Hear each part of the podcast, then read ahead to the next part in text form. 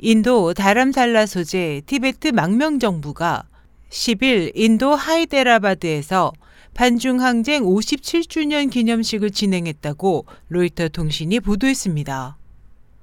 통신은 이날 기념식에 수천여 명의 티베트 난민과 승려들이 참석해 중국의 티베트 침략을 규탄하고 국제사회가 티베트를 지지해 줄 것을 호소했다면서 벤바치렌 의장의 성명을 인용해 중국은 티베트를 침공한 후 정치 박해, 종교 탄압, 문화 말살, 인권 침해 등 강압 정책을 계속하고 있다.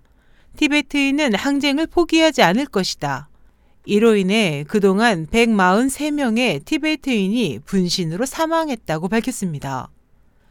티베트의 정신적 지도자 달라이라마는 지난 1959년 중국의 무력 통치에 항거하는 대규모 폭동에 실패한 후 다람살라로 망명해 이듬해 민주망명 정권을 수립했습니다. 그로부터 5년 후 티베트는 중국의 자치구로 강제 편입됐습니다. 중국은 이날 스위스 제네바에 있는 외교관과 유엔 인사들에게 서한을 보내 11일 제네바 대학원 연구소에서 열리는 달라이라마의 노벨상 수상식 강연 행사를 저지해 달라고 촉구했습니다. SH 희망성 국제방송 임소연이었습니다.